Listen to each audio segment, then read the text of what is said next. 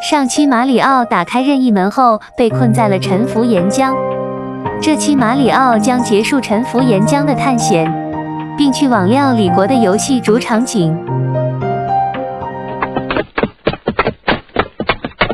只要踏准节奏，就没有迈不过去的坎儿。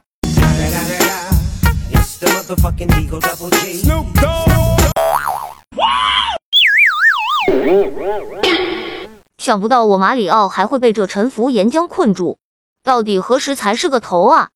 我得想办法尽快出去，赶紧的给我升起来！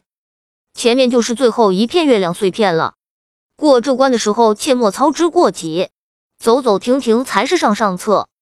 冲力过猛的话是很容易掉岩浆里的。马里奥一个箭步跳取了最后一片月亮碎片。随后，一个力量之月蹦了出来，马里奥终于成功过关，结束了这道任意门的探险之旅。接着，马里奥将继续前往料理国的游戏主场景。我感觉那些任意门里面的场景都是故事的支线情节。朋友们，你们觉得我说的对吗？相比之下，我还是比较喜欢走主流路线。你们觉得主线和支线的最大区别是什么呢？是不是主线的任务是必须完成的，而支线的任务是可完成可不完成的呢？可以评论区给我留言，大家交流一下心得。很快，马里奥便跨过了料理国的护城河，来到了一只叉子的跟前。这只叉子怎么用的？可以拔下来吗？呀呼！马里奥利用叉子的弹性，一下子就翻上了料理国的广场。广场上不仅有叉子、大锅这些食具，还有遍地的新鲜食材呢。我的小可爱，今天有没有乖？你的小脑袋，想法总奇奇怪怪。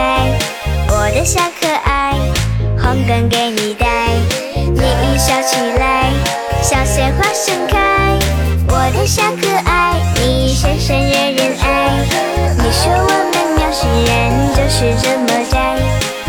小可爱，虽然脾气有点坏，只要有你在，寂寞被打败。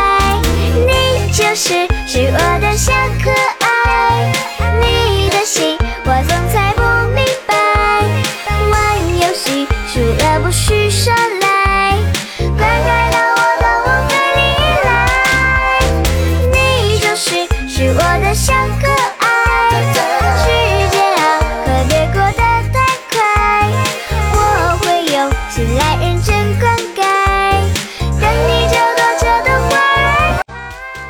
下期马里奥将穿上帅气的厨师制服，喜欢和我们一起玩游戏的朋友敬请关注，我们下期见。